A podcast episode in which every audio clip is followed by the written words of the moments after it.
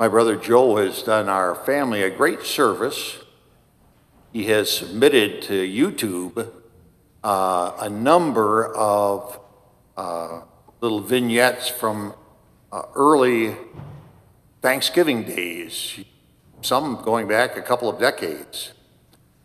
And, uh, you know, the, the, all you have to do if you want to check it out is, is look up Joe, Joseph Shaver on, uh, on the uh, YouTube. But I, I have to say that uh, it's a joy for me, not only because I get to see everybody back when, the kids just growing up, some of the older family members still alive. And it's a, it's a blessing for me too because almost always on our Thanksgiving days, and, and that was uh, certainly almost every year, Thanksgiving was the ultimate holiday, more than Christmas, more than Easter. Everybody made the effort to get to the, the place where Thanksgiving was being hosted. And I was usually the host. I loved it. You know, partly it's because I had uh, not only the church, St. John's in Jackson, but also a wonderful parish center, institutional kitchen with the ability to cook so much food. And usually our gatherings had at least 30 people. And then we had, were able to set up around the parish center and that. So again, a lot of genuinely fond memories. But now we've come to a year call it our COVID Thanksgiving, where things are much more restrained.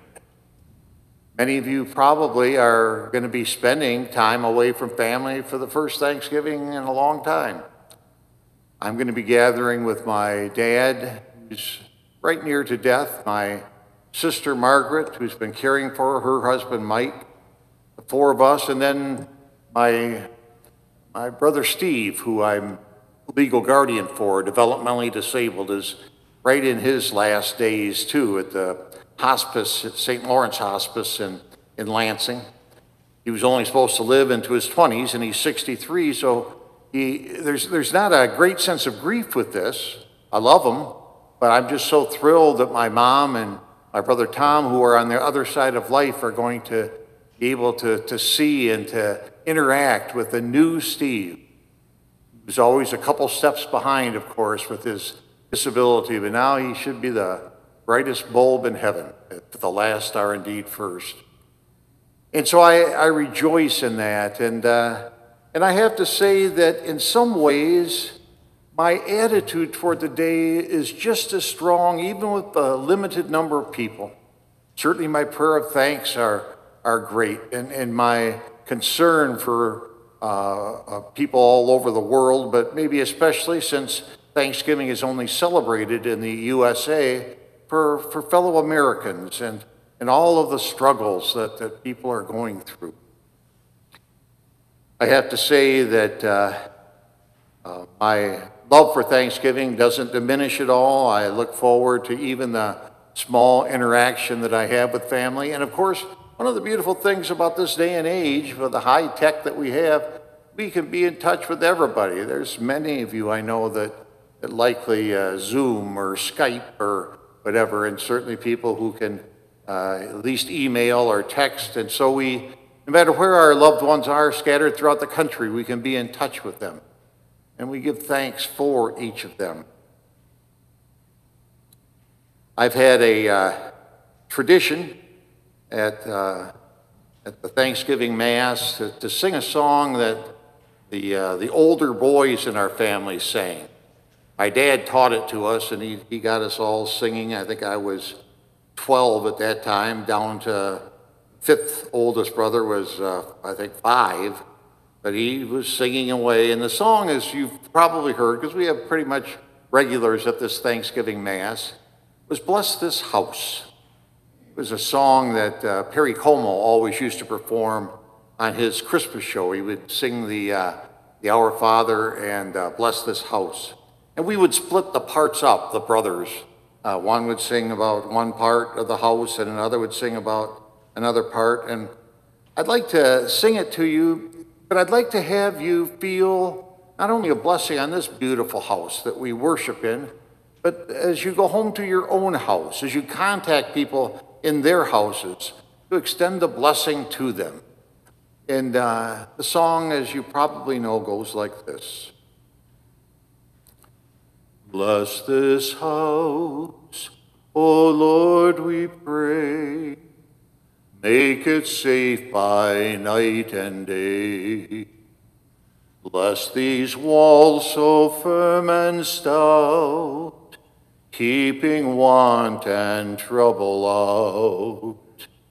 Bless the roof and chimney tall, let thy peace rule over all.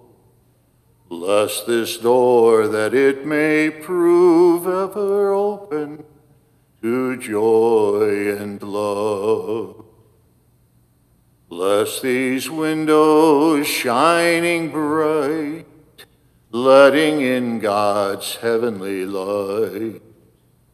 Bless the hearth ablazing there, with smoke ascending like a prayer. Bless the souls that dwell within. Keep them pure and free from sin.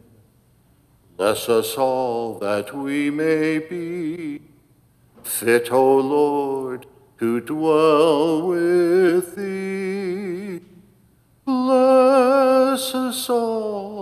That one day we may dwell, O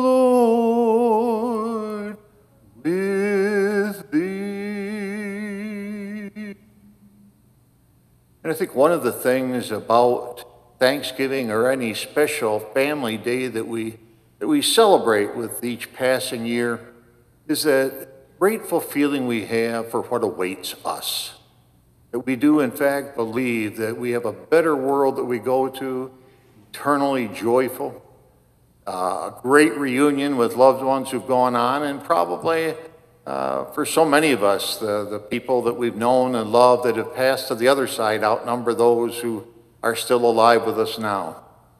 But it's a treasure for us to have in our faith that confidence.